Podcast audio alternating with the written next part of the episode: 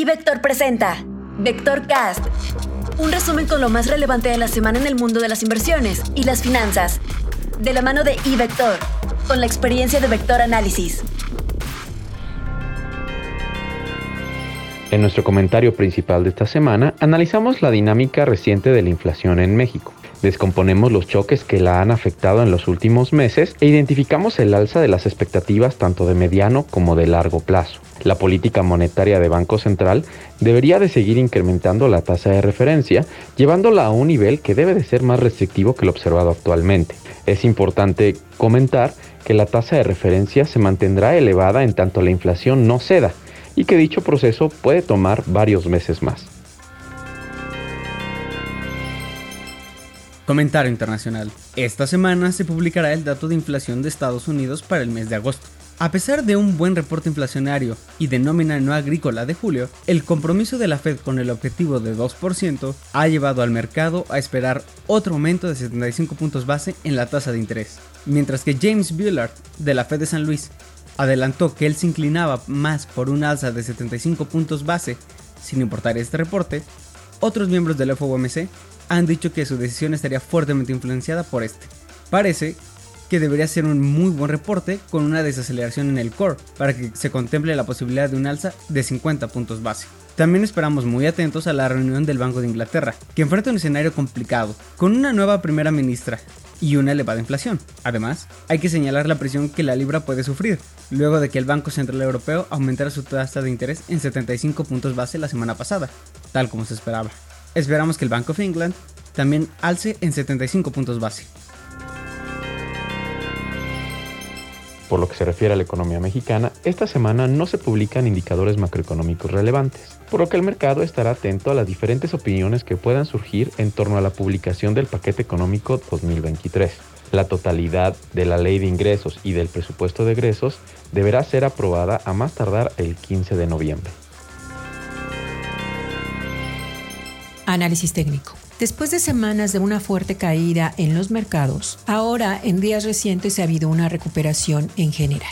Los índices accionarios en Estados Unidos lograron respetar apoyos importantes y recuperan terreno. Todavía hay condiciones en algunos indicadores que apuntan a que el rebote puede ser un descanso dentro del movimiento negativo. No obstante, si observamos las gráficas de mediano plazo, lo probable es que el piso de la tendencia negativa se esté validando y que venga una recuperación, aunque pudiera ser de manera más ordenada.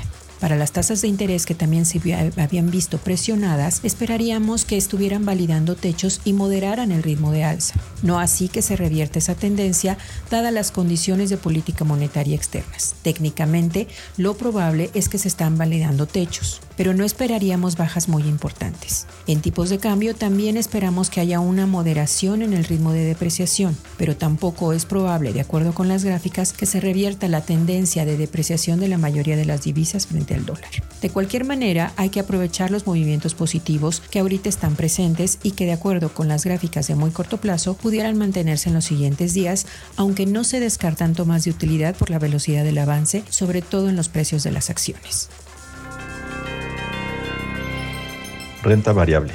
Semana positiva para los mercados accionarios globales, mostrando recuperaciones frente a la semana anterior y aprovechando compras de oportunidad en activos que pueden considerarse subvaluados, asimilando los mensajes de miembros de la Reserva Federal de los Estados Unidos, con un tono claramente decidido a controlar la alta inflación, así como de las alzas de tasas de interés por parte del Banco Central Europeo, el Banco de la Reserva de Australia y el Banco Central de Malasia. En el caso de México, con lecturas intradía del viernes, el rendimiento semanal reportado por el S&P/BBIPC en moneda local registra una ganancia de 2.5% respecto a la semana anterior. Así también el rendimiento en dólares fue positivo en 2.2%.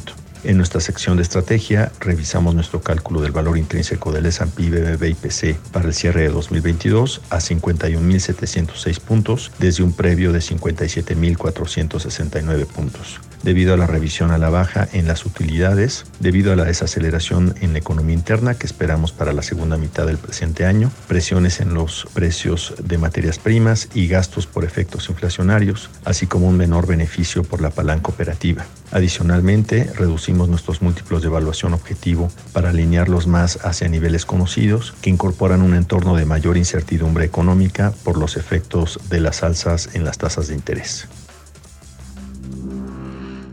Informó para VectorCast Alejandro Arellano, Luis Adrián Muñiz, Georgina Muñiz y Marco Montañez, quienes forman parte de nuestro equipo de Vector Análisis. Recuerda que el camino hacia la libertad financiera comienza con iVector. Abre tu cuenta ahora y genera dinero a partir de tus inversiones en iVector.com.mx.